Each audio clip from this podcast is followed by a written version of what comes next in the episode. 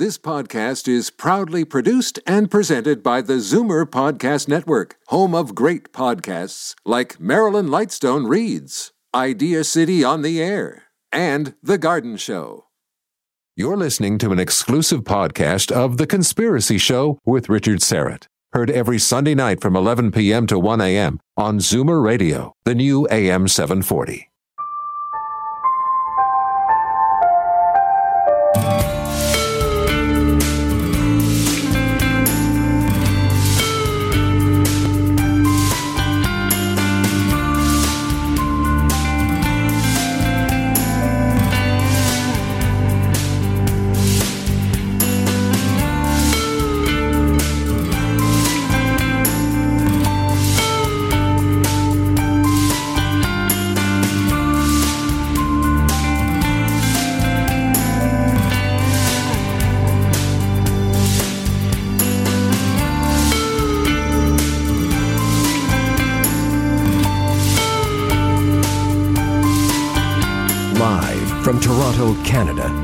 Conspiracy Show with Richard Syrett from Zoomer Radio, AM 740. Welcome to the Audio Imaginarium. Come on in, weary traveler. Hang your cloak on a peg, grab a stool, and come warm yourself by the fire. There are stories to be told, and you are among friends. We're going to delve into a fascinating area tonight the Galactic Federation.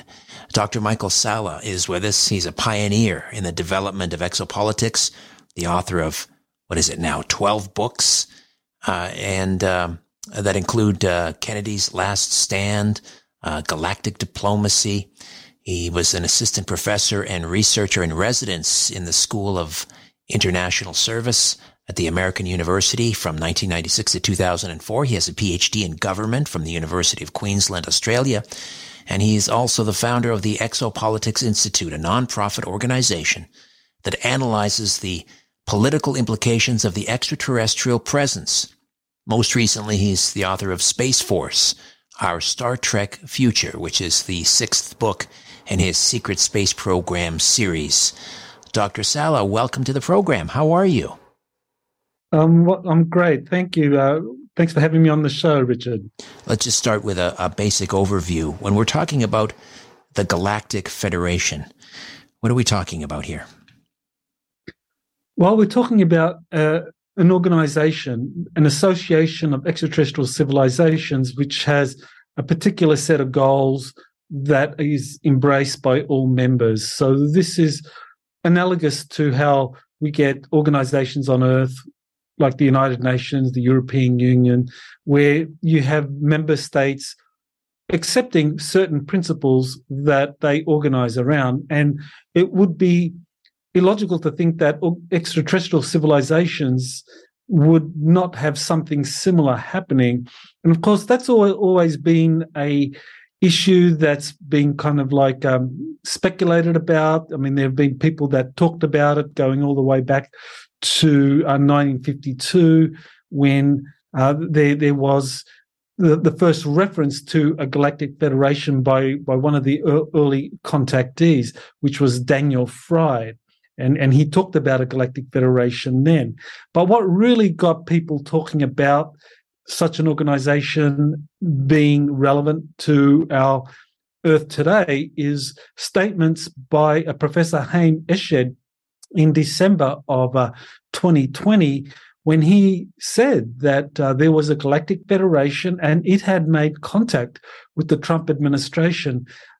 And while the Trump administration was wanting to disclose the existence of this organization, uh, according to Eshed, he said that this galactic federation said the time wasn't yet right, that humanity still isn't ready because we don't have the a sufficient level of technological sophistication to to have this kind of like revealed to the planet. So apparently, this is why Space Force is being accelerated, why they're really pushing the human presence into space, because I think the, the agenda is that eventually you, you can't stop the revelation that there are extraterrestrial civilizations visiting our planet and that they are organized into organizations such as this Galactic Federation. So Haim Eshed, he's was he with the Israeli? Was it uh, the um, the military or what was what is? Uh, he's kind of disappeared off the, the radar. But what is Haim Eshed? What was his position in Israel? Well, he was the father of Israel's spy satellite program.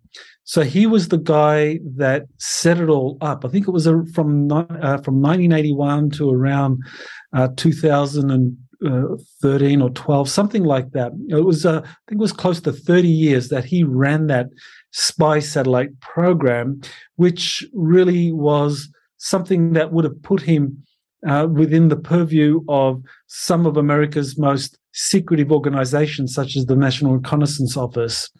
And because the National Reconnaissance Office has spy satellites out there pointed both towards the Earth and also away from the Earth, they would know about visiting extraterrestrial life.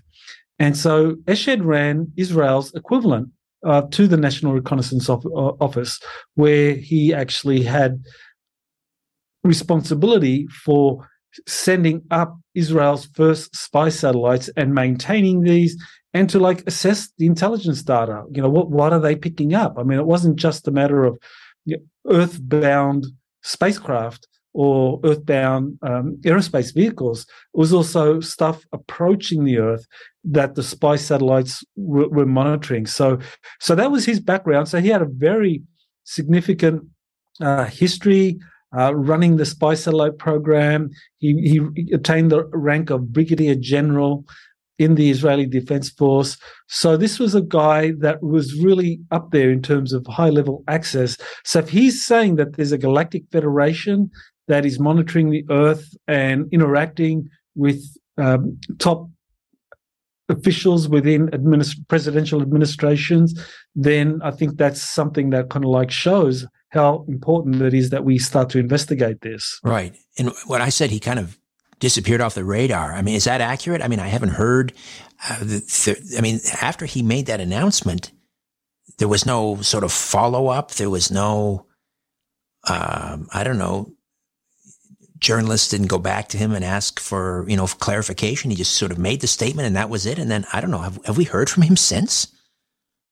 But not as far as I'm aware. I mean, he gave an, an interview in Israel uh, because his book had just been published in Hebrew. So, as far as I know, it hasn't been translated yet into English. So, he, he gave an interview, and that interview was translated into English and picked up by a number of Israeli news media. And that's where he was quoted saying that the Galactic Federation is monitoring the Earth and interacting with the Trump administration. But after that interview, uh, he really just kind of dropped off the map. I mean, he is officially retired, so he is kind of pretty reclusive. And a lot of his scientific colleagues kind of said, "Well, you know, he must have uh, lost he, he, lost his marbles or something to be saying such nonsensical things." But others rallied to his defense and said, "Look, I, I know Professor Eshed and um, and have spoken to him recently, and uh, he's as lucid as they come. He hasn't lost. Uh, he's uh, uh, really." acute understanding of what's happening around the place so I think that uh, they really rallied to his defense. But he himself has just pretty much dropped off the map and hasn't done any.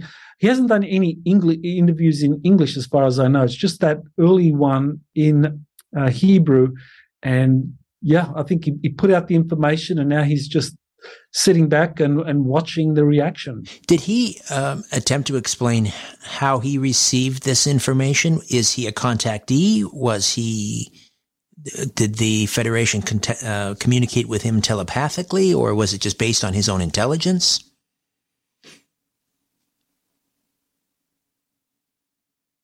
Oh, I think you froze there, Michael. I don't know if you can still hear me. Very high level that Earth is being visited by extraterrestrial civilizations, and they are organized politically into groups such as this galactic federation you know that would be very highly classified information so he couldn't just straight out come out and say well Uh, the Israeli uh, spy uh, service has has analysed the data that we've collected, and we've made contact, or or we have been briefed about contact.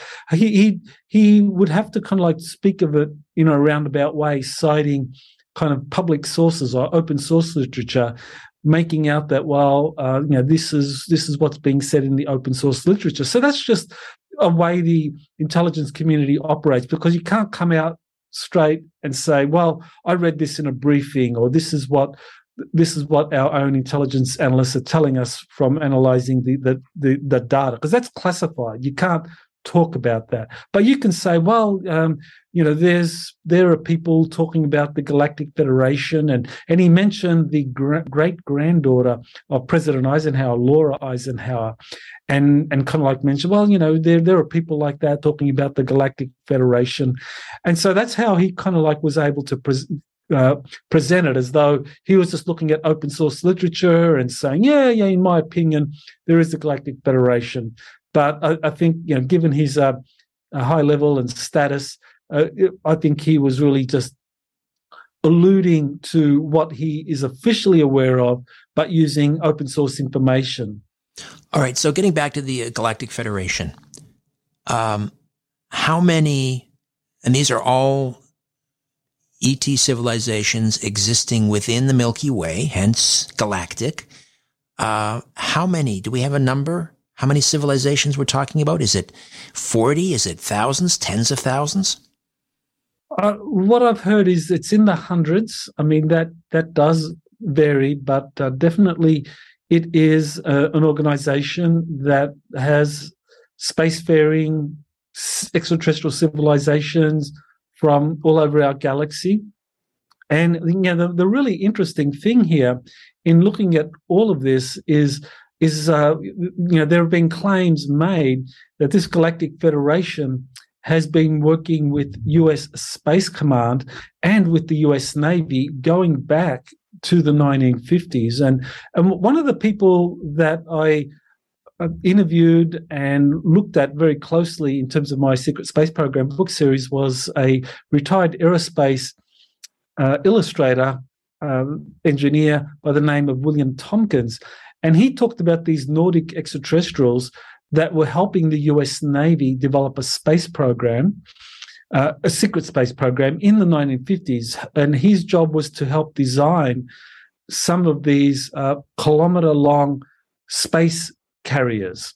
And that was all that was all being done in the 1950s, 60s, and these carriers were deployed in the 70s. Well, apparently he was saying that the, the, there were these groups of human-looking extraterrestrials uh, which today we can say pretty clearly that uh, this was the Galactic Federation that was helping uh, the US uh, Navy develop this.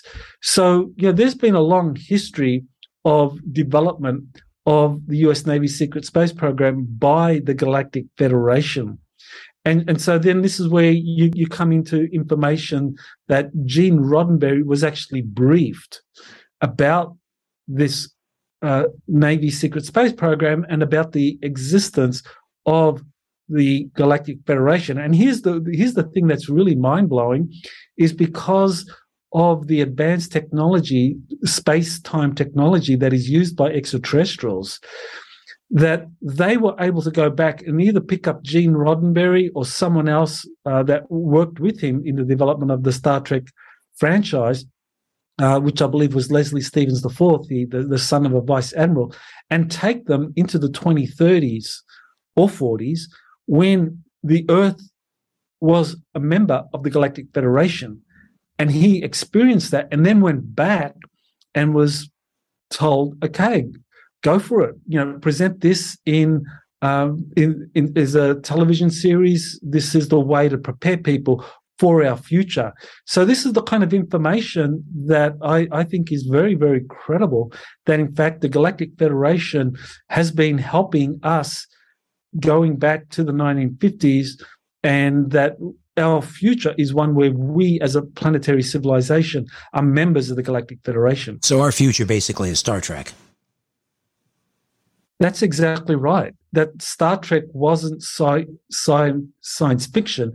It was actually a soft disclosure initiative backed by the US Navy. And in my one of my books, actually my the book, the last book that you mentioned, Space Force, Our Star Trek Future, I actually have a chapter where I talk about uh, Gene Roddenberry uh, and his association with Leslie Stevens, and that, that this was this was uh, where he learned about the Navy's secret space program, and and that the Navy was being helped by this Galactic Federation, and that this was this was something that was a soft disclosure initiative because you just couldn't come out and say, well, there's a galactic federation out there using all of these kind of space time technologies at that time because technologically, apparently, we weren't ready.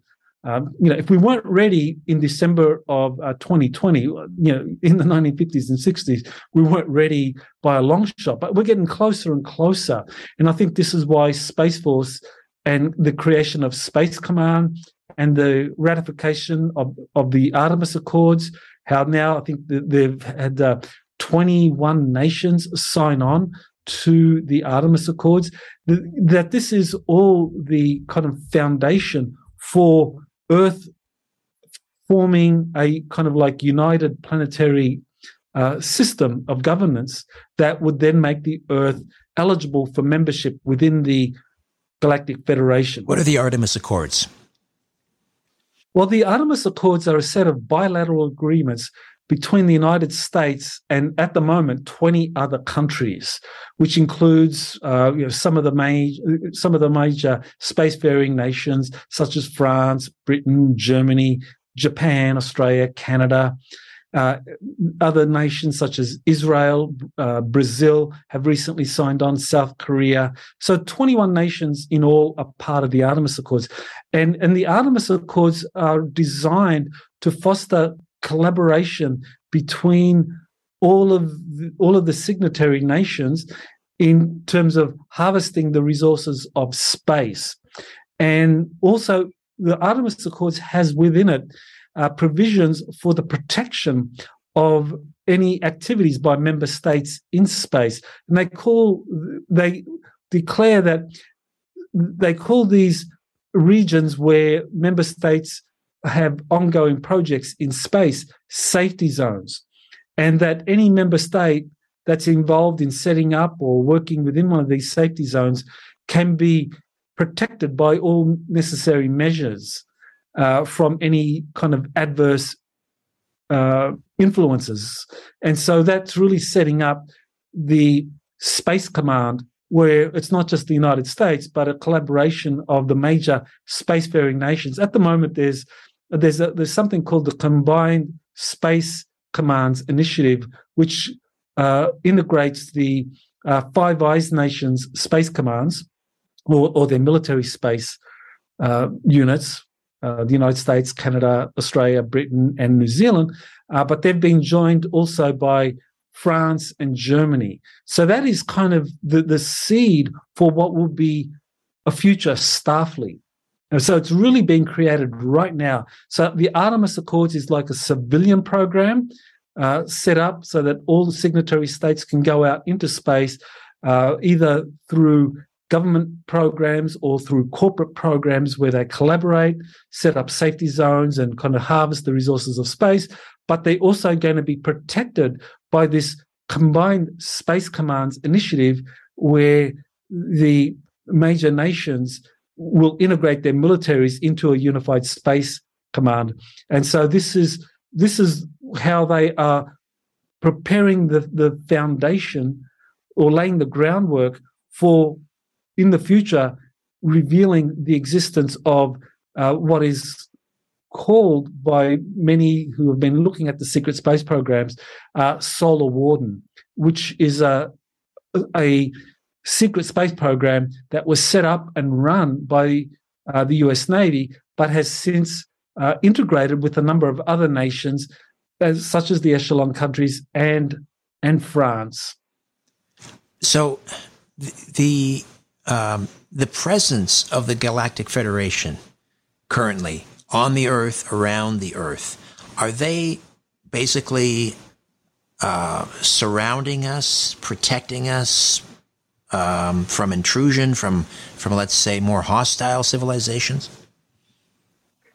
yeah, that's currently the situation. It wasn't always like this. Um, you know, there have been more hostile civilizations that essentially were had established a very powerful presence on the Earth, but the Galactic Federation has helped bring about a change in the status quo, where those hostile extraterrestrials have pretty much left our solar system to give us room to decide where we are going to go as a planetary civilization.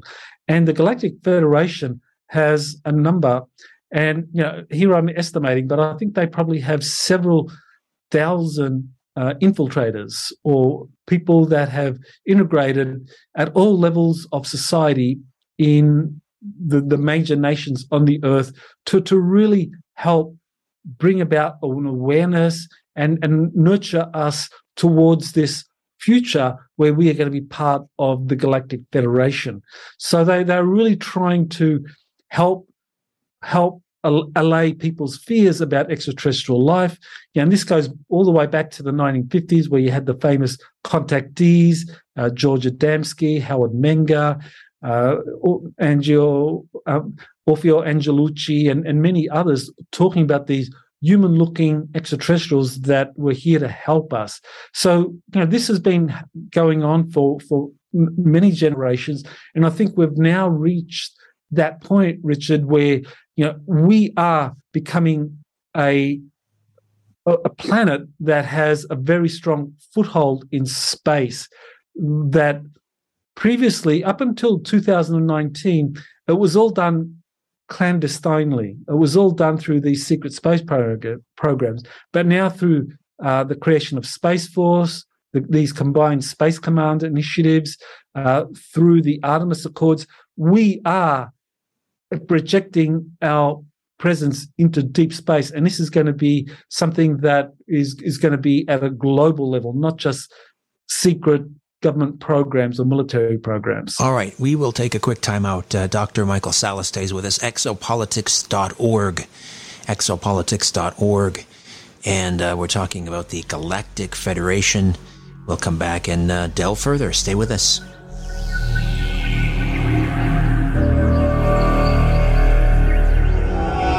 The truth is not out there, it's right here. The Conspiracy Show with Richard Syrett from Zoomer Radio. And we are back with Dr. Michael Salla, exopolitics.org. Uh, I mentioned six uh, books in the uh, the uh, the Secret Space series. There are seven. Uh, the brand new one out this May. Number seven is Galactic Federation's Council and Secret Space Programs. Uh, getting back to the, um, I guess the the purpose of the of the Galactic Federation. Uh, do they always have? I mean, how are they shielding the Earth from, uh, let's say, hostile intruders? Do they have a large fleet out there that are, that, are, that that is cloaked, that is basically sort of cocooning our planet? Well, the way I understand it is that there have been uh, a number of extraterrestrial civilizations and organizations that have been competing for influence over the earth for, for many generations. But what's recently changed is that there has been an incursion of a very powerful group of extraterrestrials that are associated with the founding of life, human life on Earth. Uh, that they they go by various names. Some they they're called the Seeders. They're called the Galactic. Uh, so they're called the Intergalactic Confederation. Some call them the Guardians.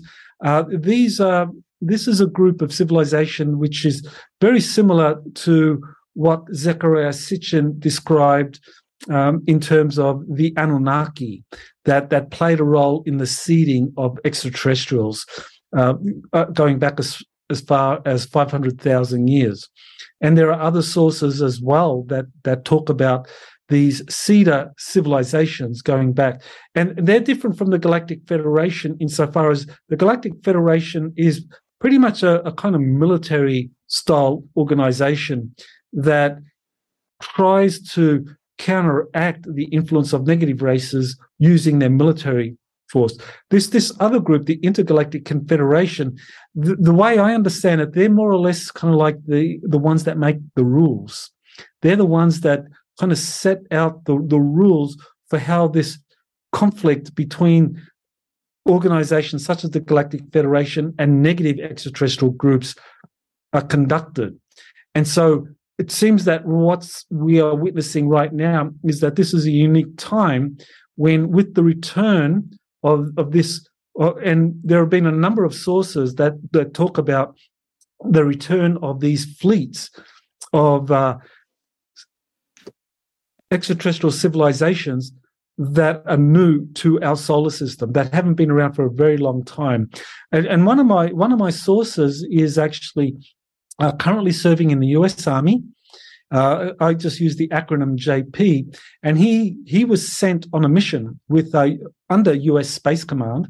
So this was a, a secret mission that they was he was sent on with a number of others to one of Jupiter's moons, Ganymede, where Space Command, as well as um, uh, the uh, space militaries of other countries, w- traveled to meet this these fleets of incoming extraterrestrials that were part of this of these seeder races. So the meetings occurred, and they're here to kind of watch the end result of this grand experiment. Apparently, like we are part of a grand experiment, and and the outcome is something of great interest to the galactics. And either we would uh, graduate into something much greater to become part of the galactic federation and to become like a spacefaring civilization outside of our solar system or we we would implode in a similar way to atlantis did um, 13,000 uh, uh sorry 11,000 years ago or 12,000 years ago. So they're here to watch that. And part of the process of them coming here to watch that is that that means that uh, nothing can be done in our solar system which is detrimental to human free will. It all all has to happen with our own free will. So the so the negative races have departed. They've left our solar system because you know they that's what they do. They kind of come in, violate human will in in very uh, surreptitious ways, and and then they kind of sit back and watch how much damage uh, they've they've done.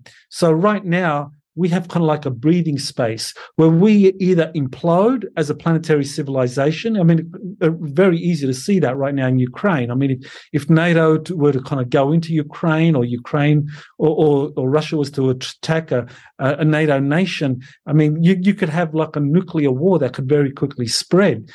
So, and the same with uh, Taiwan. So, you know, what we have is a possibility that the earth can descend. I mean, as unbelievable as it appears, that the earth can ascend or descend into a kind of nuclear war that would be very, very devastating for the entire planet and possibly uh, disrupt the viability of life on the planet. Or we can ascend into this like higher dimensional reality where we now become members of the Galactic Federation. So are we essentially, until we prove our, our motivations are pure, are we under quarantine? I, we are under, uh, well, quarantine isn't quite the right word for it um, because we've had secret space programs that have traveled throughout our solar system and have also traveled outside of our solar system and, and done many things that um, you know, are, are, not not very uh, good in terms of our reputation within the solar system. But as far as the, the large majority of our planet is concerned, uh, yeah, we're kind of like earthbound. Um, un- unless you were actually like a, a mercenary force recruited by one of these negative extraterrestrial groups, you really weren't allowed to go too far into space. So essentially, we're we're kind of like being quarantined, but now now that that is, we, you know, we as a total planetary civilization haven't been allowed to go too far other than just sending up a few landers to to the moon. But now, you know, there's been a, a profound shift because the groundwork has been laid because there is um, time travel technology, uh, which is called looking glass technology, where they can foresee where we are going as a planetary civilization. And so the, the best projections are that, you know, we're going to make it through this dark period, that this is a test. And I think the test is, you know, will we as a planet go down this path of vilifying and doing a cancel culture against other countries and kind of like permitting uh, kind of like unrestricted warfare against a country like Russia, with the world's largest nation by landmass with nuclear weapons? Are, are people just going to sit back and allow that to escalate? Or are they going to, at some point, say, no, there needs to be a diplomatic solution to this? Because this, there cannot be a military solution to Ukraine because the, the, the mili- any military solution to Ukraine is going to end up with Ukraine being wiped out as a as a sovereign nation and it either being um, controlled by by Russia or or, or, just obliterated because of some nuclear uh, conflagration there. So th- there needs to be a peaceful outcome, and that's our test as as a civilization. I believe what we're witnessing in Ukraine. People have to stand up and say, no, this cannot be allowed to escalate. It, there needs to be a diplomatic solution. The um, Galactic Federation would would they prevent a nuclear um, war? Would they prevent World War III? Because you know we, we we've heard since 1966 at least about UFO incursions uh, over nuclear sites in in the Soviet Union and in the United States, disabling missile silos and so forth. Um, yes, that's been going on for for many decades, and there there people that have been talking about how um, extraterrestrials or UFOs have been disruptive nuclear uh, facilities and missiles for for many many decades. So I, I think that what that has shown is that they will present they will that they would prevent any kind of accidental nuclear uh, strike or any kind of large scale conflagration involving the, the superpowers. But I mean, if nuclear weapons were to be used for a, a kind of like a, a, limited military campaign. I mean, if if uh, Russia and NATO go head to head, you know, there would be tactical nuclear weapons used, and I, and I think that would, uh, you know, th- that would be something that would be kind of like in the vicinity of the atomic bombs dropped on Nagasaki in terms of uh, yield. We're talking like uh, 15 or, or 25 kilotons, which would be, you know, tactical nuclear weapons. But in terms of hydrogen bombs, I mean, those, those that are destructive in the megaton uh, range, I don't think they would be used because they, they would obliterate entire cities or nations.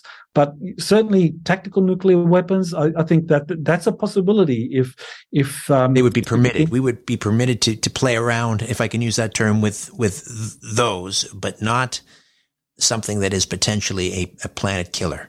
Um, yeah. We'll take a quick time out, uh, Dr. Salla. Back with more in a moment. Stay with us.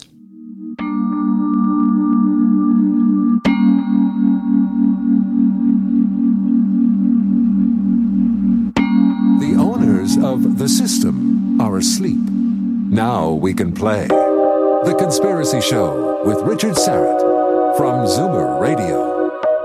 Dr. Michael Salla is with us, a pioneer in the development of exopolitics, and uh, the brand new book is Galactic Federations Councils and Secret Space Programs.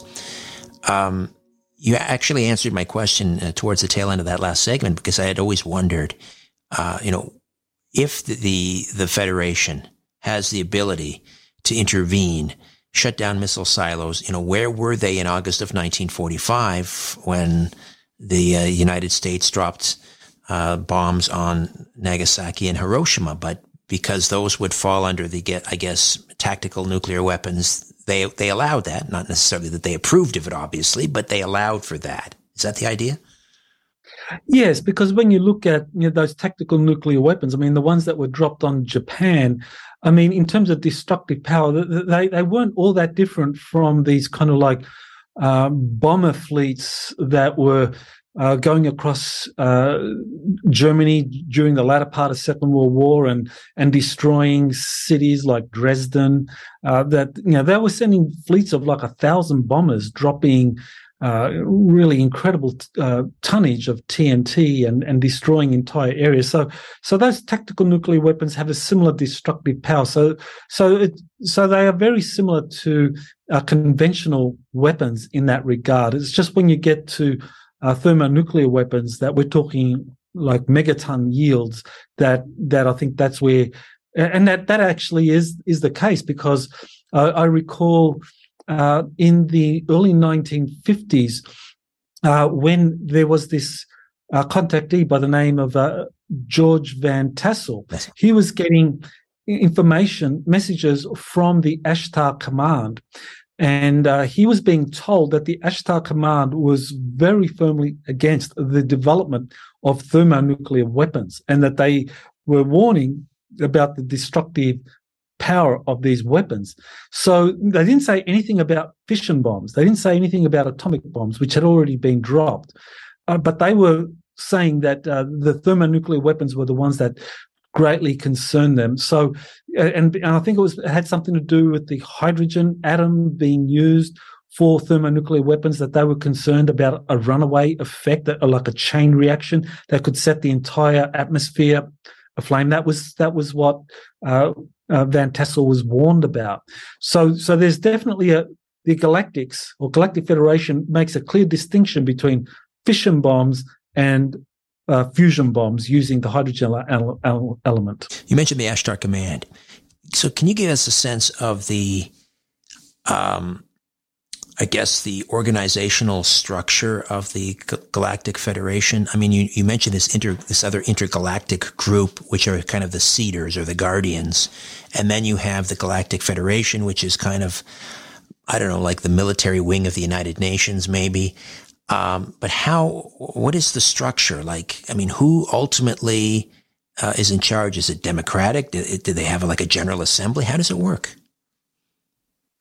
Well, the way it works, as I understand it, is that they have uh, commanders. So they it's like a, a military organization, kind of like NATO. Just think of NATO, um, and and you have a supreme uh, uh a supreme commander of NATO, and uh, he he answers to or implements decisions by political representatives. So in the in the case of the Galactic Federation, they they look to some of these higher uh, councils that give them advice in terms of what needs to be done. So, you know, there are groups.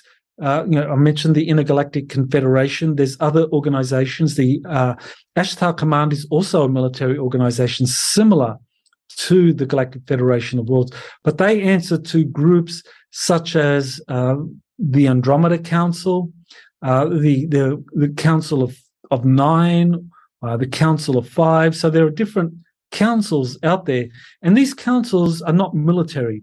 Uh, they operate on a system where they have uh, beings that are, are, kind of more in tune with higher galactic law, cosmic consciousness. So they are very highly de- uh, evolved beings that can operate at like the fifth, sixth, or seventh density.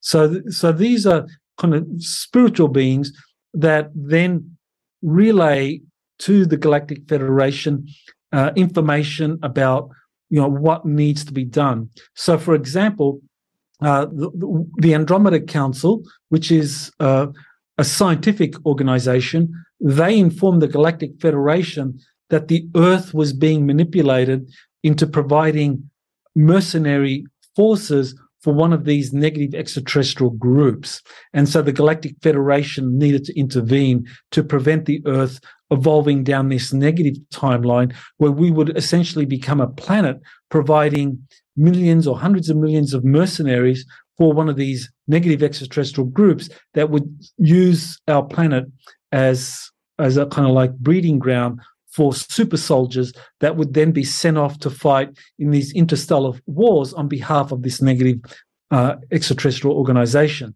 So the Andromeda Council informed the Galactic Federation that this was going on and that they needed to come here and counteract what was what the negative groups were doing here. So that's what's happened. Oh, I'd like to to explore that a little bit further, if we could, in the next segment. Um, if you can tell us more about, you know, which negative ET civilization, I guess, co-opted us, and and uh, where our troops were being sent. I don't know if this has anything to do with. Uh, is it Captain Kramer who claims that he went to uh, to fight on Mars? Um, but we'll we'll get into that. Dr. Michael Salla stays with us. Again, the brand new book, Galactic Federations, Councils, and Secret Space Programs. Back with more in a moment. Don't go away.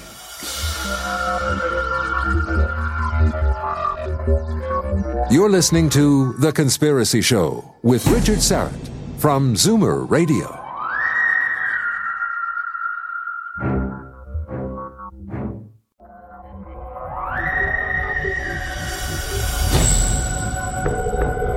The truth will set you free. But first, it will really tick you off. You're listening to The Conspiracy Show with Richard Syrett from Zoomer Radio. Dr. Michael Salla is with us, exopolitics.org and exopoliticsinstitute.org. The latest book is Galactic Federation Councils and Secret Space Programs. The last segment you alluded to concern on the part of the um, Andromeda Council that that uh, humans were being manipulated, tricked by some negative ET civilization uh, to send mercenaries to fight on their or alongside them or on their behalf in some other galactic uh, war. Can you give me more details on that? Sure. Well, this is something I discussed in uh, book three of the Secret Space Program series, where I talked about Antarctica's hidden history, uh, corporate foundations of secret space programs. And I talk about a breakaway civilization in Antarctica that was formed from a, number of uh, Germans that fled to, during the Second World War that left uh, the uh, occupied Germany, that uh, actually Nazi Germany, they left and formed this breakaway civilization in Antarctica. And this was a result of Nazi Germany having reached agreements with a reptilian species called the Dracos or the Draco reptilians. And, and this was actually known to the US Navy at the time. William Tompkins was part of uh, um, an espionage program run out of Naval Air Station San Diego, where they learned about this. And so it was only after the Second World War uh, that they were able to confirm that this had actually happened.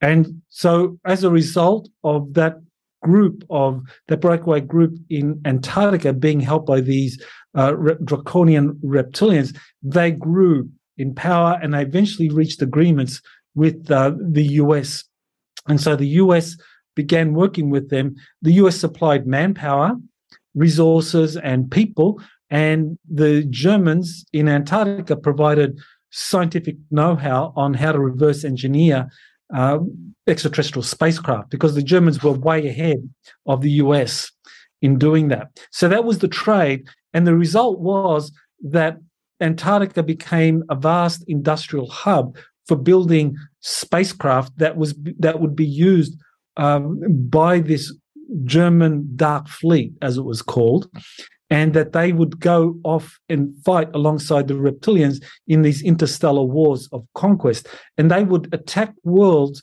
that were populated by humans, because this is the way this is what the way in which the Draconian Alliance operated. They would use mercenary humans to attack uh, worlds populated by humans, uh, but they would do it in a way where there would first be kind of an infiltration, where the humans would show up and pretend to be good guys there to help them against some some some imaginary or some contrived force. So it was very sophisticated the way they were doing it. So, and th- this is uh, this uh, area in the Antarctic. Is this New Schwabenland we're talking about?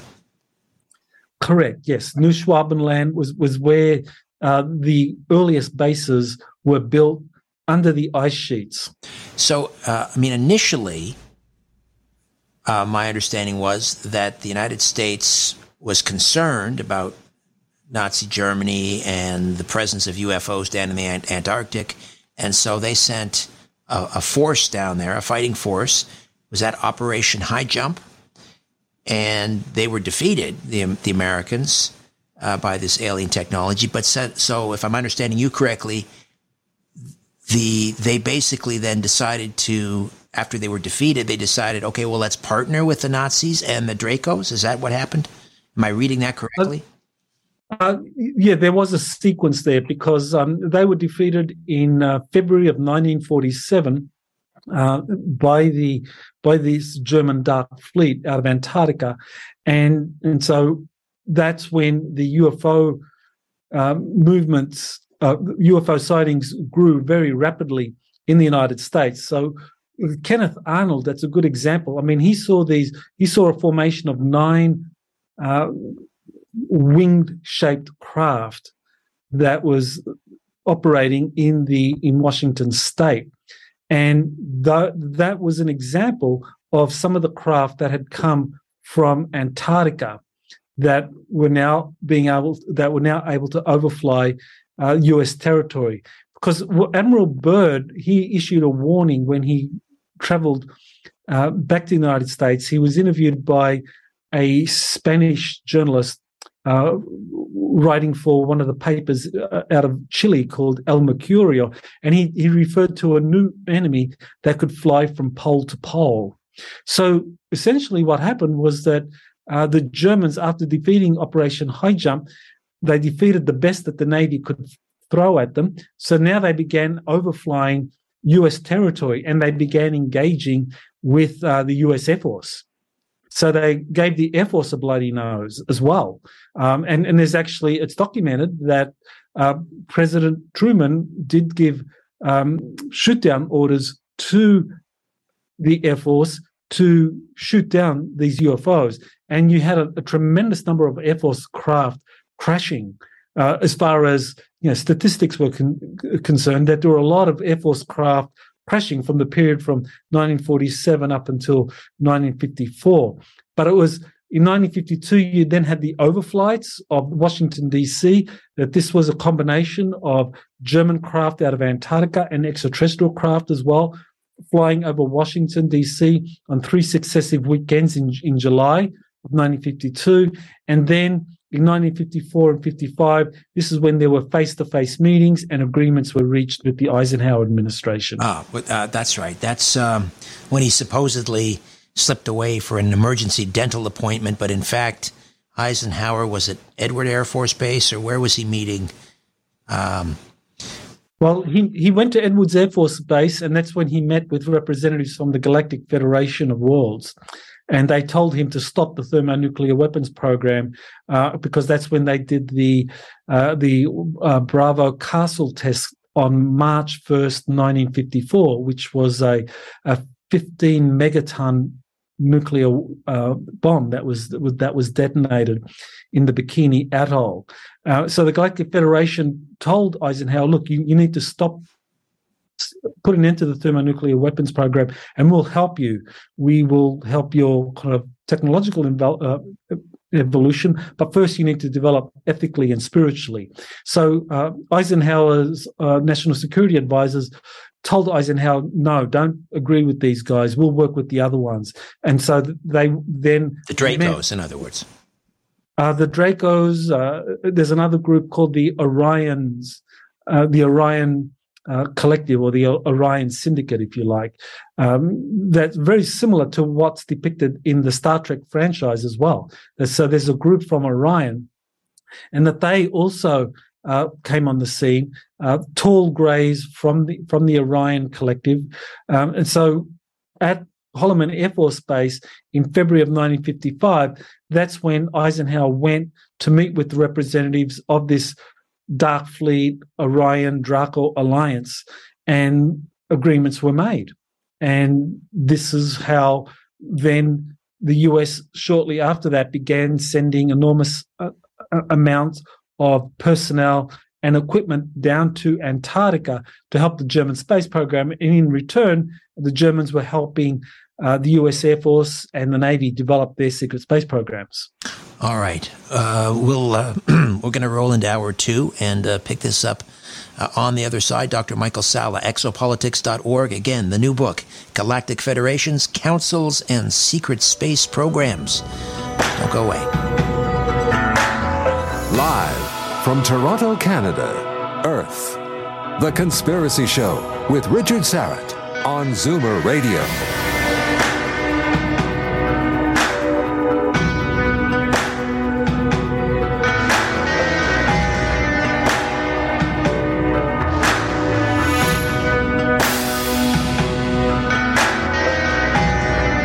Thanks for inviting me into your home, your long haul truck, RV, camper, taxi, your parents' well appointed basement with the simulated wood paneling, electric fireplace, and the painting of dogs playing poker, your loft, that greasy spoon just off the interstate, and your cabin in the woods.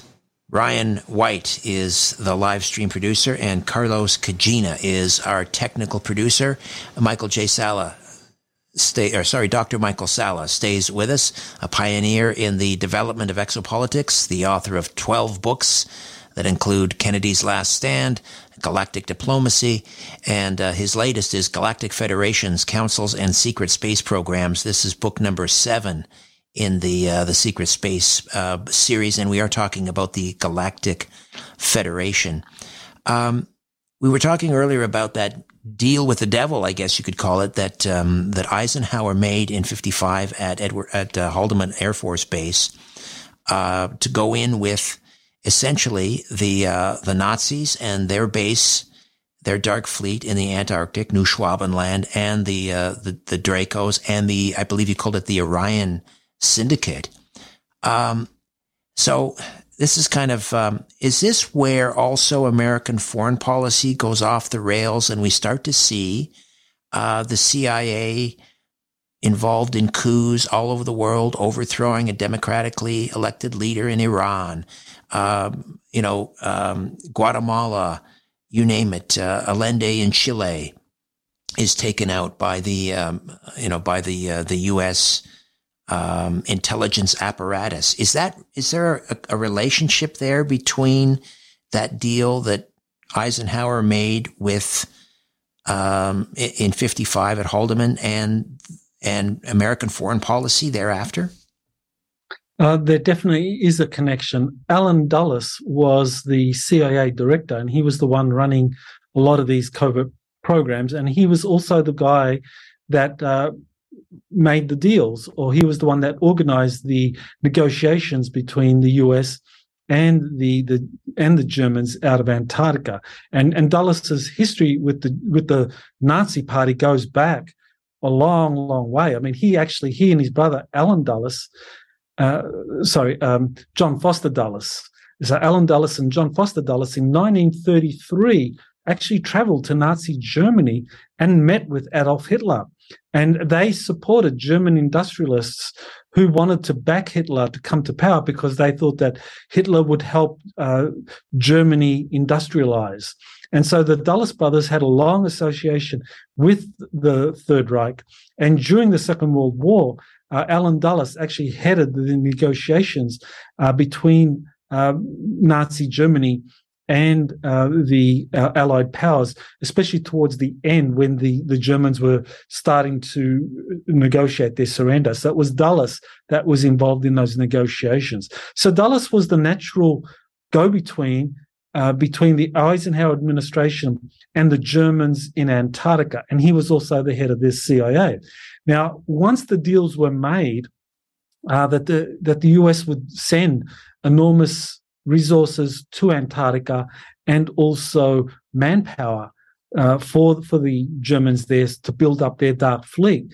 There needed to be an enormous amount of funding for that. How how could you send billions and billions of dollars of funding to Antarctica without uh, Congress knowing about it. You certainly couldn't ask Congress for, you know, we, we want we want you to give us fifty billion dollars uh, to to fund the Germans in Antarctica because that's that's the agreement we've reached with them. You could you had to do it all off the books. So the way that the, the CIA did it was that they organized uh, international conflicts and coups and so forth to create covers so that they could raise enormous amounts of money. You know, whether it was uh, plundering the resources of these states that were toppled, uh, uh, organizing uh, a massive drug trade.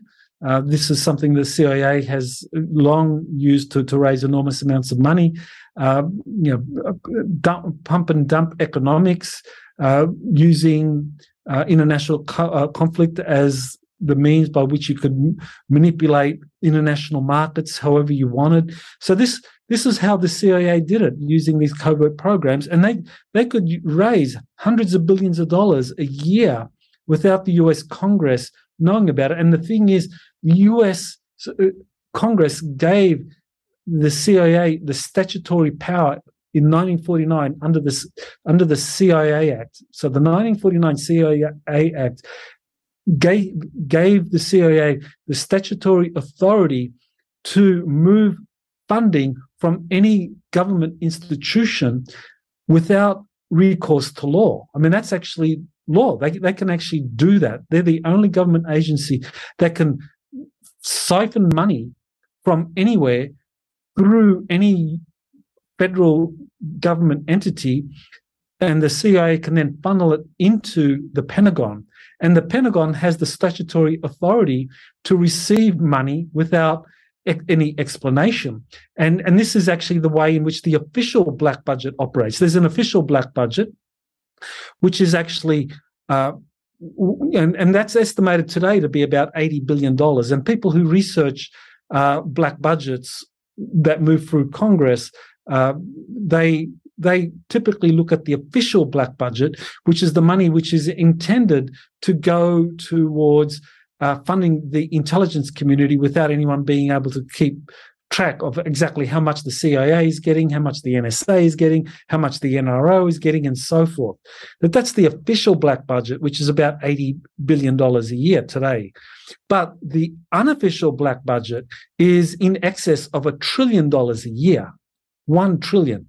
Now, currently the, the Pentagon budget is about 800 billion. So this black budget, which was developed in the 1950s to fund all these covert programs, uh, has always exceeded the, the, the budget of the Pentagon. Right. It reminds me of um, Donald Rumsfeld just before 9-11 talking about, what was it? Um, the missing, was did he say $2 trillion? $2.1 trillion on September 10. All right. So, um, all of this money, all of the, this black ops money, all of these resources being funneled into this, this base in the Antarctic. They're sending, are they sending troops down there to go off planet to fight in wars? And, and do we have like receipts? Can we say, wait a minute, we can, we can show you where there are, you know, vast, uh, amounts of you know troops being sent to the Antarctic, or how do we know? Well, Antarctica was more the industrial manufacturing hub, and they also they also conducted a lot of experiments down there with captive humans. But as far as the troops were concerned, they were sent off planet. They called Lunar Operations Command. Um, and that was an old Nazi base on the moon that was uh, given over to the US uh, in the 1970s, uh, as a result of these agreements the troops, the troops to be trained, to, you know, the super soldiers. They, they would receive additional training. Uh, they would sign papers. Uh, they, they would have medical procedures done on them to enhance their abilities.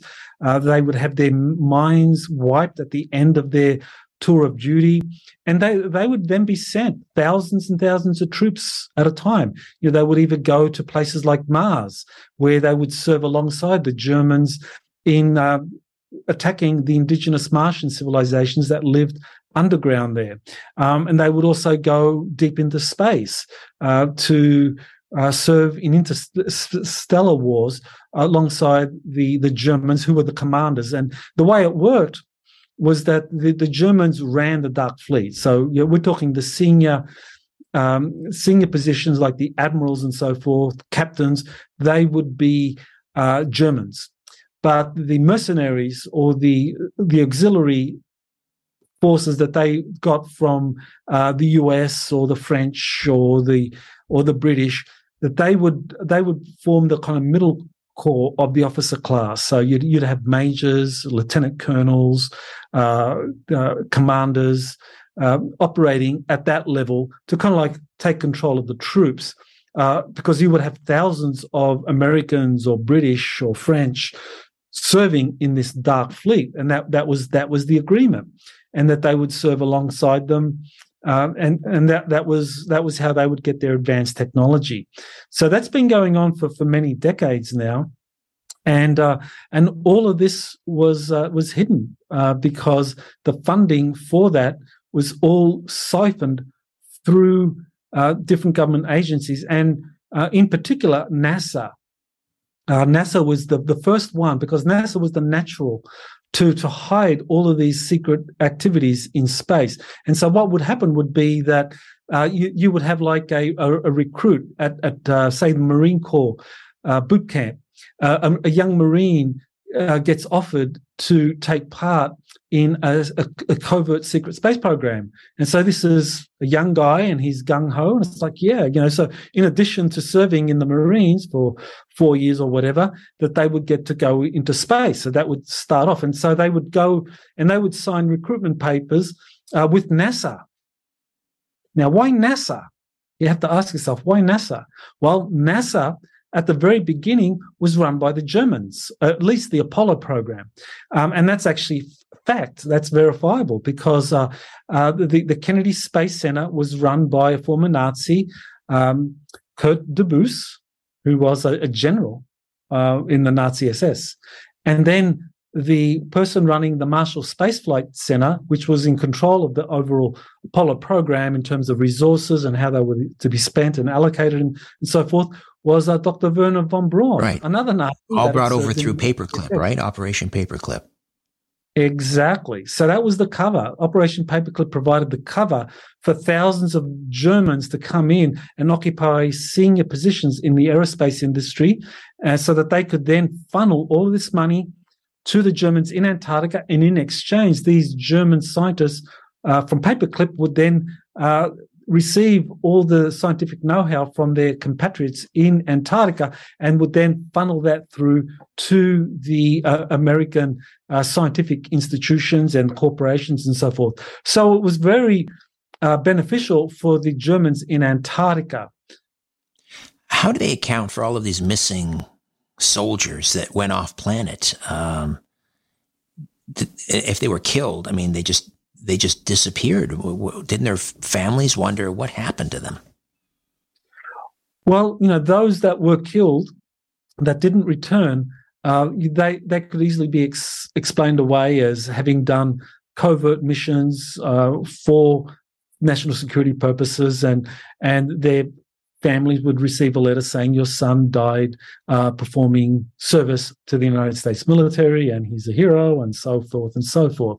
Um, and, and, that's very easy to do for people that sign up to covert programs because these people, uh, these recruits, when they're approached, uh, and this, and I've spoken to people who have gone through this process.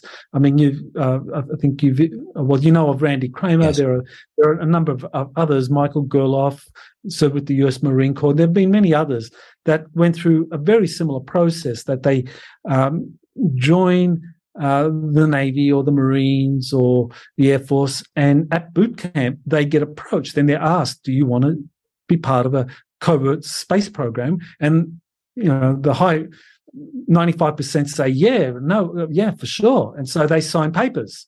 So they've signed papers that they are now going to be performing um, service for a covert program. So if they die during that program, then yes, the US military will s- send a letter saying that your son uh, performed covert missions for the military and um, unfortunately died. And if they live and they come back, their memories are wiped. Um, how do, do they not, are they not wandering around wondering what happened to me the last three years or whatever?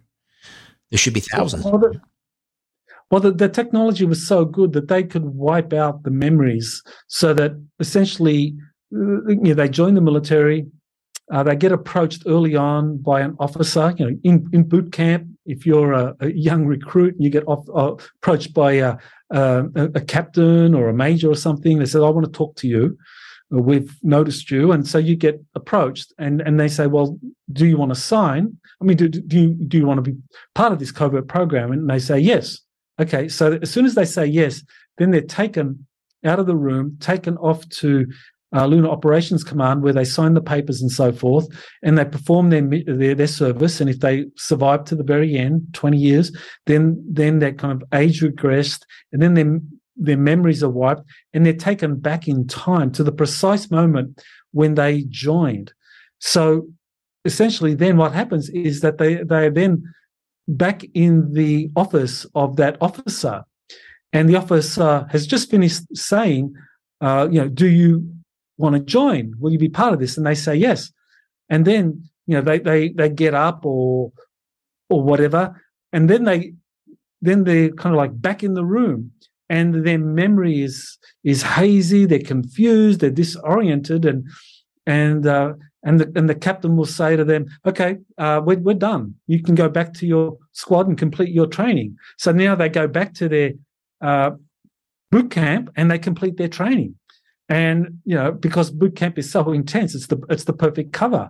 Because you can't you know mess around and think oh man well i have these strange memories and you know you're you're at boot camp. You know you've got to follow you've got to do whatever is required for you for that three weeks six weeks whatever it is. So it's the perfect cover to you know recruit people take them off planet they do a 20 and back and then they come back and then they go through boot camp complete it. Um, and yeah th- this is you know there there are many people that have described a very similar process. So meanwhile, all this money resource is going one way. What is the technology coming back, and and and into whose hands is it f- going? Well, um, the Air Force was the main beneficiary, and the CIA and the National Reconnaissance Office, uh, both separate, both created separate space programs. And the, the Navy had its, had, had its own space program, but as I mentioned earlier in the show, the Navy was always working with the Galactic Federation. The Navy never really worked with the uh, with the Dracos or with the with the Greys or the the Orion Alliance. Uh, the Navy monitored what was going on with the with the CIA and the Air Force working with these groups, but the Navy was never part of those agreements. The Navy always worked, the, worked with the Galactic Federation. So this was the way in which it was all set up. Um, but the Air Force and the CIA, the National Reconnaissance Office, they were the ones that benefited most from the secret agreements and the collaboration with the Draco reptilians and the Orion Greys, because they developed their own secret space programs using anti gravity technologies, nuclear propulsion systems, torsion field physics, and so forth to propel their craft. So there's craft like the TR 3B. That's that's uh, being kind of like the, um, the, the the main kind of uh, showpiece of the Air Force secret space program uh, for for many decades now, since the 1980s. That they had that, whereas the Navy had uh, kilometer-sized space carriers because because the Nordics or the Galactic Federation were more interested in helping the Navy get up to speed with the state-of-the-art um, interstellar spacecraft, whereas the whereas the the Draco reptilians and the Orion Greys, you know, they weren't interested in the U.S. Air Force or the NRO or the CIA, kind of like um, having the best stuff. They were giving them secondhand or third-hand stuff, and so this was something that the Air Force guys uh, got, and they thought that they were the tip of the spear. But eventually, they discovered once once the, once they learned that the Navy had its own secret space program, yeah, they were furious because they thought they were the tip of the spear, but, but they realized that they were, in essence, really just a kind of planetary co- coast guard, and that that really pissed them off.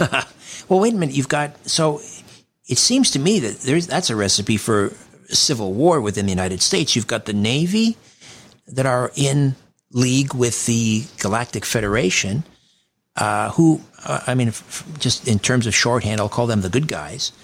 And then you've got the Air Force and the CIA in league with Dracos, the Orion Syndicate. Let's call those, you know, the black hats or the bad guys how i mean at some point they're going to be working at cross purposes aren't they aren't the you know uh, the galactic federation um, not seeing eye to eye with the Orion Syndicate and the uh, the Dracos. Uh, so, I mean, how did how did that not create? Uh, I don't know, a perfect storm for like a civil war in the United States, or at least you know the Air Force attacking the Navy, or what have you. Well, it, it, was different functionalities. I mean, the, the Navy's Solar Warden program operated in deep space, and they were working with the Galactic Federation.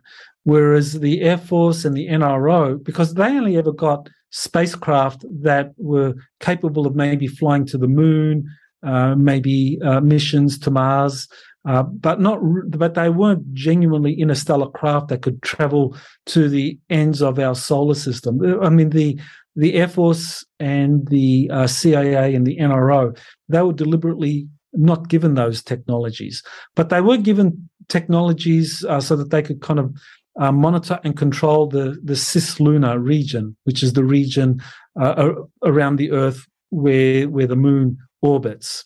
So you know anywhere around 350,000 kilometers outside of the Earth, that was pretty much under the control of the Air Force and the NRO and the CIA. They they monitored all um, and, and worked closely with the Dark Fleet that also had bases on the moon. Um, now the Navy they monitored all of that and they kind of piggybacked on some of that, uh, but they were able to keep a separate program and they were very careful not to do anything to kind of lead to outright conflict with the Dark Fleet because uh, you know that that would be detrimental to everyone because because the Dark Fleet didn't want a civil war in the U.S. because as far as they were concerned, uh, things were working fine for them. You know, the, the United States was this industrial behemoth. Uh, it was it was capable of building vast numbers of spacecraft uh, using modern industrial production methods. And you didn't want to disrupt that by any kind of civil war. And the Navy, of course, didn't want to uh, create a civil war either, because they knew that um, the Air Force was working and the uh, CIA and the NRO was working with the Draco reptilians because they wanted to kind of see what was going on. Uh, because very early on, uh, the Navy was put in charge of the, the whole extraterrestrial phenomenon. Uh, not the not the army, not the Air Force, because the Air Force was the junior service. It only came into existence in 1947, uh, but the Navy because it had expertise on running integrated uh, uh, um, aircraft carrier groups. It knew how to develop. It knew how to develop space carrier groups. Okay, so the name. Here, pardon the interruption, Dr. Salla. I've got to take another time out. We'll come back and uh, discuss further. Don't go away.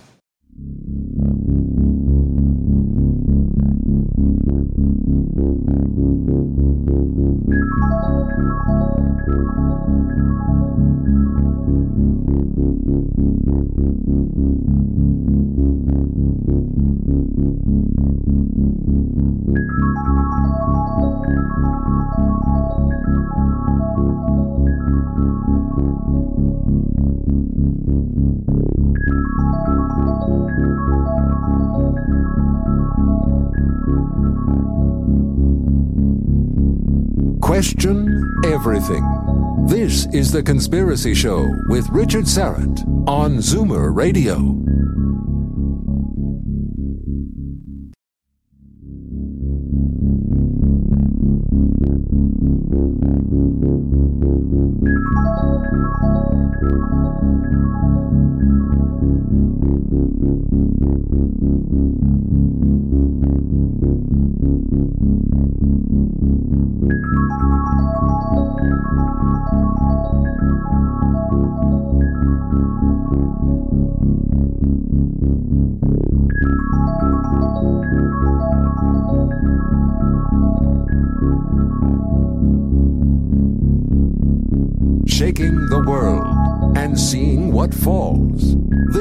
Is The Conspiracy Show with Richard Syrett from Zoomer Radio. Back with Dr. Michael Salla. When did the United States go all in with the Federation? Well, the, the Navy has always been working with the Federation, um, and that has just grown over the decades. And I think a certain point was reached when it was decided that uh, uh, the, the, the Federation could, could like step up and and take direct action against the Draco reptilians and the Orion Collective, and and that really happened um, probably in the last five years or so. That seems to have been when you know there was this kind of a transition that uh, for for various reasons uh, we had reached this point where we could throw off this dark alliance or this dark fleet that it wasn't wasn't necessary any, anymore that whatever whatever was being gained through that association. I, I, think i think what the navy was waiting for was was that we would reach a certain we would reach a certain point of technological uh, development as a as a planet where where now uh, we didn't need the dark alliance anymore and that they could be kind of like uh, thrown off. And i think that's that's really what happened.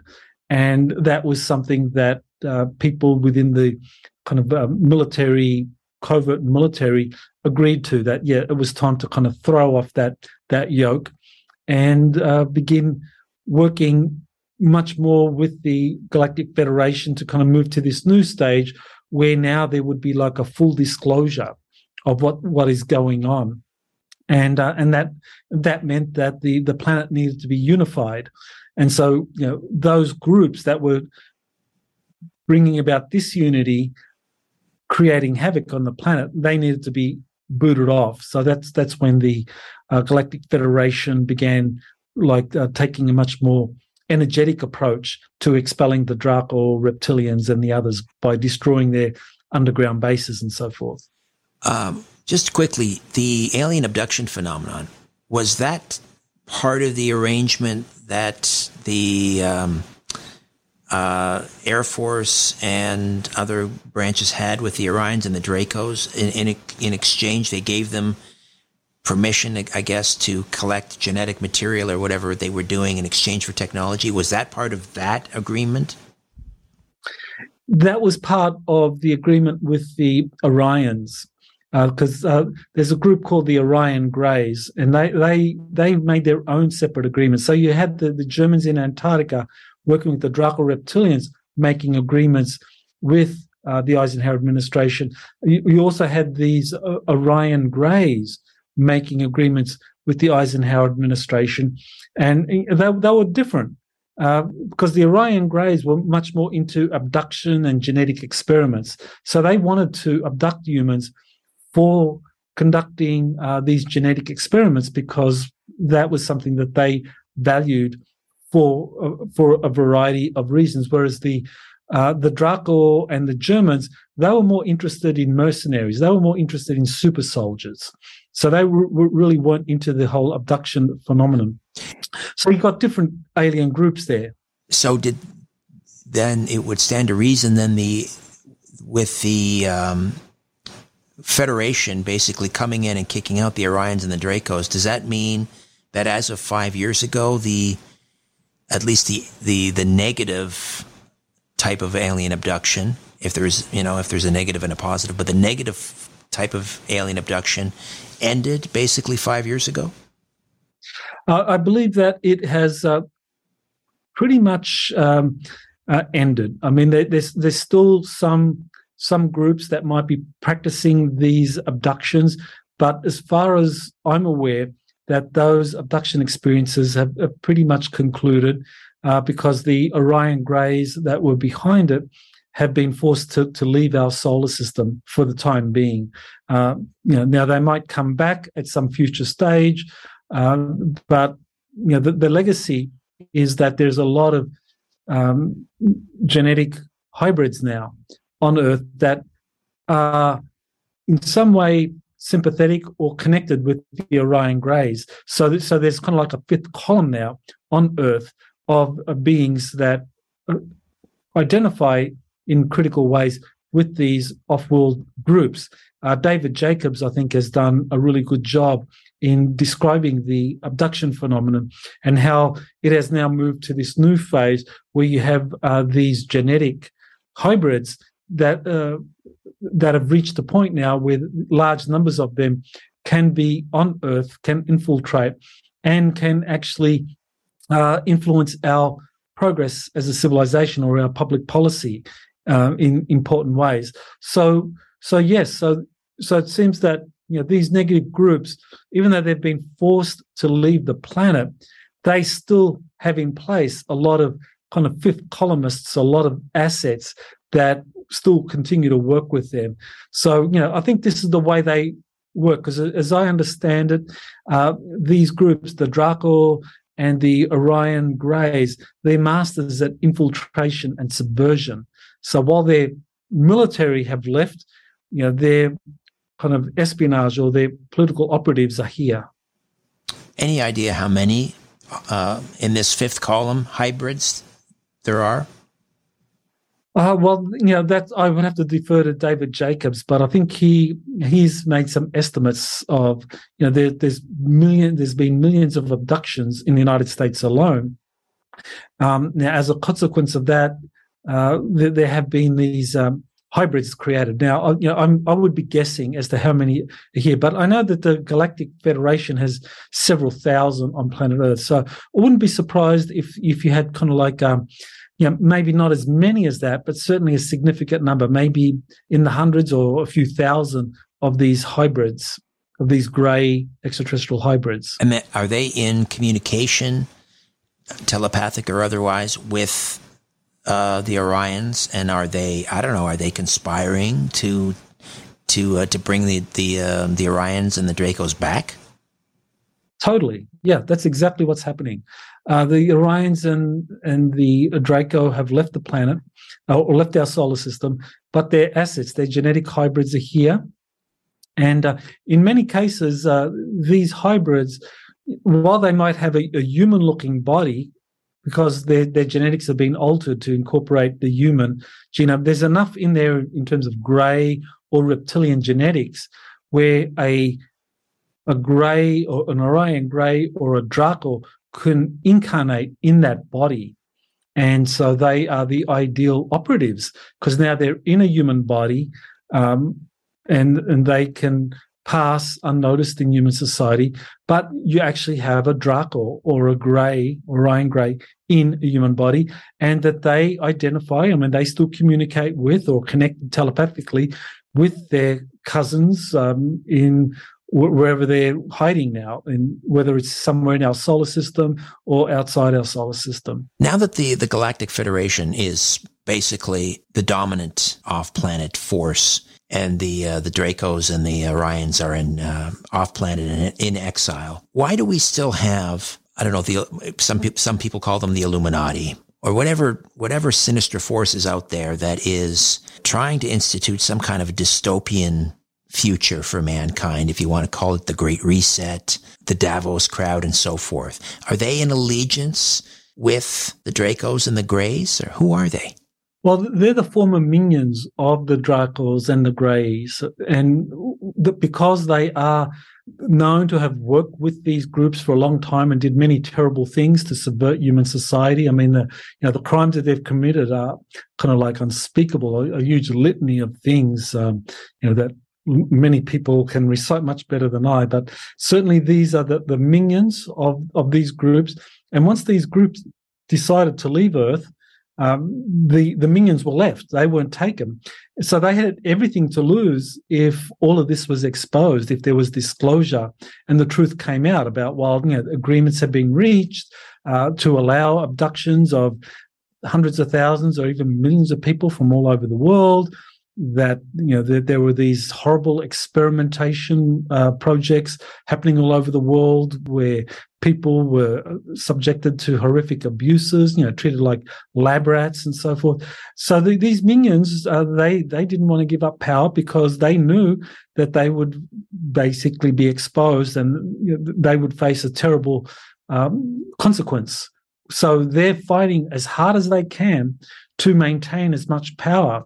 But the, the, the big problem that they have is that their extraterrestrial allies that provided them the superior technology, the looking glass technology, the projections and the power to to kind of like outwit the uh, the the Earth or the positive guys, the Earth Alliance, if you call them that, or the White Hats, uh, you know, they're gone. they they've left the planet, and now it's the planet's surrounded by these more positive extraterrestrial groups. So the minions are fighting. They're, they're, this is their last stand, which is why things have become so dire because, and it's so obvious because anyone looking at the policies of what has happened over the last two years is that, well, you know, you look at 2019, how many people believe uh, that there was a world elite trying to subjugate the population for uh, nefarious purposes? You know, probably you, you would have had the tinfoil hat category of maybe, maybe 1% of the population. Well, now maybe there's like 30%. You know, a majority of Republicans believe that, uh, yeah, that there's a sinister deep state that you know stole the 2020 election that has done all these things in terms of the covid and the vaccines and all of that and that they are steering humanity down this very dark path. So yeah that's now mainstream. And and that that's only happened because these minions are desperate. They they have no way of stopping this awakening that is happening now. All right another timeout awaits. Uh, back with more of uh, dr michael Salla. Don't go away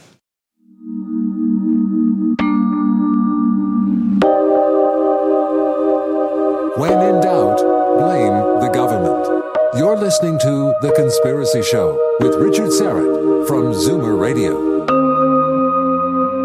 Galactic Federations, Councils, and Secret Space Programs. That's the brand new one from Dr. Michael Salla, exopolitics.org. Again, how do we get a copy? Uh, you can go to amazon.com or visit my website, exopolitics.org. When you listen to the Davos crowd, and their their version of the future. You know, this whole you'll own nothing and you'll be happy. Uh, and there'll be smart cities and stacked housing, and everyone will be riding around on mono rails, no private cars.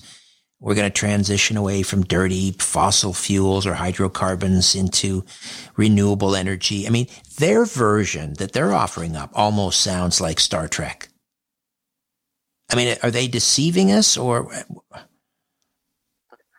Yes, it is a de- it is deception because really what they're doing is they're bringing about a transhumanist uh, agenda where they want to turn us into cyborgs, where they can control every aspect of our lives. You know, you can you can imagine. I mean, look look at what's happening now on social media or you know you, platforms like YouTube, Twitter, Facebook, where anyone that dissents from the mainstream narrative uh, gets booted off. Uh, they get censored or they get deplatformed or, you know, they, they can't make money through PayPal or Stripe, uh, deplatforms them. So, you know, that's what's happening now. This is only, this is only a taste of what would happen. Imagine if you, if you had a, like a truly transhumanist agenda where people have implants that are put into them and that's the only way that you can you know use the subway or you can get on a plane or you could kind of like um, access your paycheck or whatever that you know you have to wear this this chip. And then you know then you're totally controlled. The, the people that control the um, technology they control you. That they, they can at any point uh, deactivate that chip and make it impossible for you to buy food or travel or they can deplatform you from from anywhere where you're kind of spreading your information. So you know that's where the new world order crowd wants to take us. It's very far away from the kind of utopian star trek future that gene roddenberry was putting out through the star trek which which really was um, acknowledging uh, human freedom and, and civil liberties and promoting a peaceful interaction between people, not because you were superimposing an kind of Orwellian superstate through advanced technology that would monitor every thought, every action that we do, but it would be because people would be lifted out of poverty where their, their basic human needs were satisfied. And now it's only higher order needs like self actualization and self realization that become important for people. Do the um, does the Davos crowd have the looking glass technology? Definitely, yeah. They've they've had that. Uh, they've had that for a long time. I mean, they were the they were probably some of the first ones to get their hands on that technology. Uh, but the problem that they have is that you know, that technology can only look ahead in terms of probabilities, and and if if they're looking ahead and they're, you know they're, they're trying to nurture a future reality that okay that they get to uh, bring about this kind of like Orwellian super state where people are controlled by chips and the transhumanist agenda um, is is the dominant way in which uh, humanity lives all across the planet. You know that maybe that had a possibility of uh, thirty percent of coming into fruition, uh, but now because of everything they've done, now it's got like uh, fifteen percent. And and this is this is the problem they have that everything they try now, you know, whether it's coming up with a new contrived, a new false flag operation, you know, rather than enhancing uh, the possibility of their desired future outcome, um, it it diminishes that.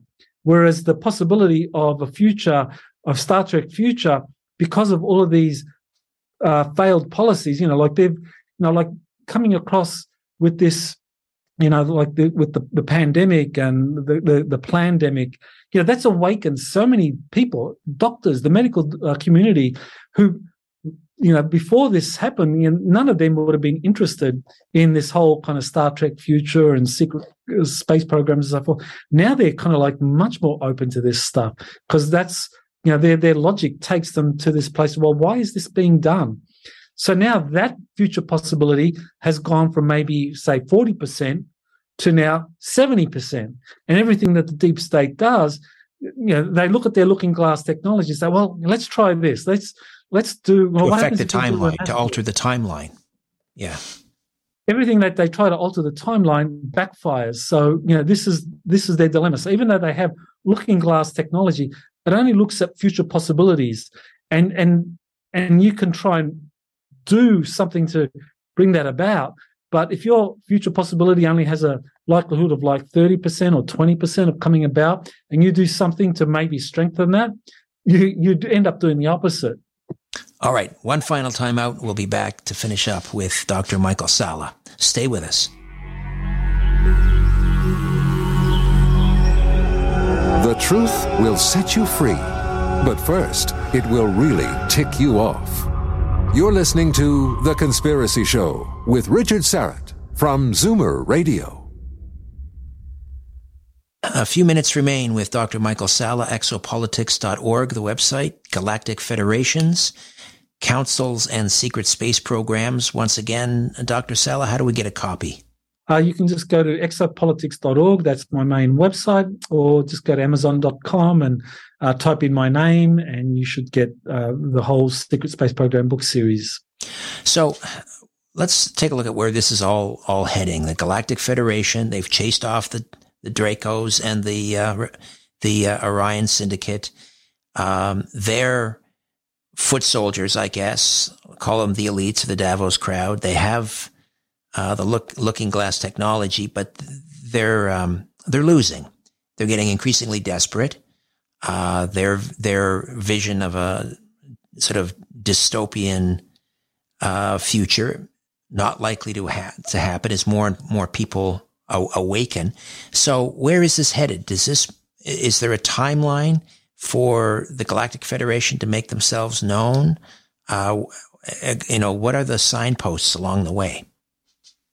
Well, that's a fascinating question. Uh, th- there are a few people that are in contact with the Galactic Federation that are that are some of the sources that I've been interviewing, and you know they've given me estimates that we're we're talking 2023 is is going to be a, a, a really critical year for all of this breaking, that this information is not going to be uh, withheld for that much longer. That we're not really looking at too much time, I think, for some of this to start coming out. Now, they might begin with some announcement like the James Webb Space Telescope has detected techno signatures and, you know, in some distant solar system and and that uh, extraterrestrial life has been found in a distant solar system, which would really be a, a, kind of like an ideal way of breaking it to people in a way that would not be too disruptive. And so then you've opened the door. Then it's just a series of um, more uh, announcements that oh okay well um, you know contact is being made with some of these groups we're communicating with them um, you know, in some other solar system, and then they can say that you know that actually they've arrived, that they're here. I, I think what we won't see for some time is that any admission uh, by government or by military saying, "Well, the extraterrestrials have been here for seventy years and we've been covering it up from you," uh, that, that they're not going to admit that because that would destabilize things. What they're going to do is try and try and frame it all as something brand new that Space Force or US Space Command has encountered as a consequence of new technology that has just been brought online, where Space Command has these new anti gravity craft that allows them to go far into our solar system, has found on the moons of Jupiter the remnants of an extraterrestrial civilization. And, and so I think that's what we can expect. That'll be kind of like a leading up, because I think the important thing about and you know, the way I would contrast the, the white hats, the Earth Alliance, with the uh, with the deep state crowd is that while the white hats and the Earth Alliance want the transition to a Star Trek future being a smooth and harmonious ones, the the dark the deep state, the dark hats, they wanted it to be a, a very disruptive one and, and full of surprises and twists and turns that would shock and confuse people. But that's not the way in which I think it's going to happen. I think it's going to happen in a way that's well thought out and planned to gradually get people up to speed where you begin with some announcement that extraterrestrial life is real and then you kind of and then you start releasing some advanced technology because that's going to give people a lot of confidence that, well, you know, we've got Space Command, uh, Space Force that has this really cool anti gravity torsion field propulsion systems that enable them to travel throughout our solar system really quickly. That'll give people confidence because that's one of the key things that the military wants. That you know they they don't want to disclose the existence of extraterrestrial life and lead to a collapse in public confidence in the ability of the Pentagon to protect American citizens from extraterrestrial life. That they want people to believe that the Pentagon has within its res- resources the means to protect Americans from anything. So, so they're going to roll out the advanced technology. They're going to declare extraterrestrial life exists out there somewhere, and in the process, they're going to build up public confidence that, wow, you know, we've got these really cool space technologies that Space Force is deploying and that Space Command is using. And, and, and then I think you're, you're going to have an acceleration of announcements that, that uh, extraterrestrial life is very real. And they, they're going to say that, yeah, we've made contact. Contact has recently been made with this galactic federation. In terms of rolling out the technology, I mean, if, if we're dealing with spiritually evolved entities here, um, it's hard to imagine know, that they could sit back and watch people, you know, suffer from cancer and all sorts of different diseases and, um, you know, famine and starvation. Uh, what I mean, what is the timeline for, for, why aren't they rolling out this technology uh, like now, yesterday, and and what types of technology are you hearing about? Well, there are advanced technologies, healing technologies that are being developed uh, that these are being prepared for mass distribution um, once there are some major disclosures uh, that that happen. I think that the only roadblock at the moment is this kind of Davos crowd agenda that these minions are, are doing everything they can to disrupt things. Now, one of their big sources of revenue is the pharmaceutical industry. And the pharmaceutical industry has prevented a lot of these advanced technologies from coming into the public arena. I mean, you only have to look at the US Patent and Trademark Office and, and know that uh, almost 6,000 patents have been withheld under national security orders by the different intelligence um, uh, organizations in the United States. So that's 6,000 inventions that the majority of those deal with things like and healing that have been suppressed because some corporation or some uh, intelligence group says that this is uh, something that would threaten national security if we release this into the public arena. So this is what's been going on for going back to the time of Nikola Tesla in the early 1900s. So these advanced healing technologies have been suppressed because of the power of the pharmaceutical industry to shut down people and to uh, twist the curricula and the research priorities of universities. I mean, every university um, in the in the major country, I mean, uh, pharmaceutical industries have penetrated them where professors are given grants to do studies on you know this particular cocktail healing people and that. And anyone wanting to do well you know well, what are the benefits of herbs or kind of like uh, juicing or um, uh, kind of electromagnetic healing technologies? Those things are blocked uh, from any kind of research grants. If you try and write a paper uh, for a peer-reviewed journal, the editors will block you from doing that because you know you get funding from the pharmaceutical industry. So some someone will lean on you and say, "No, you can't publish that paper. It's unscientific." And so that's so that's why these advanced healing technologies have been withheld for so long. So the the whole pharmaceutical medical uh, complex is is corrupt to its core, and it, it has to be changed tremendously. And and doctors' curriculum needs to be changed incredibly quickly as well, because you know they've they've just been trained to be the bagman or the middleman for the pharmaceutical industry. So it's uh, Star Trek. Here we come, and um, I'm not sure. We don't know exactly the uh, you know when that will will arrive, but uh, it's going to begin in earnest in terms of gradual disclosure in 2023. Uh, Dr. Michael Salla, thank you so much for hanging out for the last two hours. It's been a pleasure, Richard. Thanks for having me. Exopolitics.org and Galactic Federation Councils and Secret Space Programs. All right, back next week with the great grandchildren of Jesse James, and we'll talk about uh, hidden gold and other treasures with Daniel and uh, Tessa Duke. In the meantime, don't be afraid. There's nothing concealed that won't be revealed and nothing hidden that won't be made known. What you hear in the dark, speak in the light. What I say in a whisper, proclaim from the housetops. Move over, Aphrodite. I'm coming home. Good night.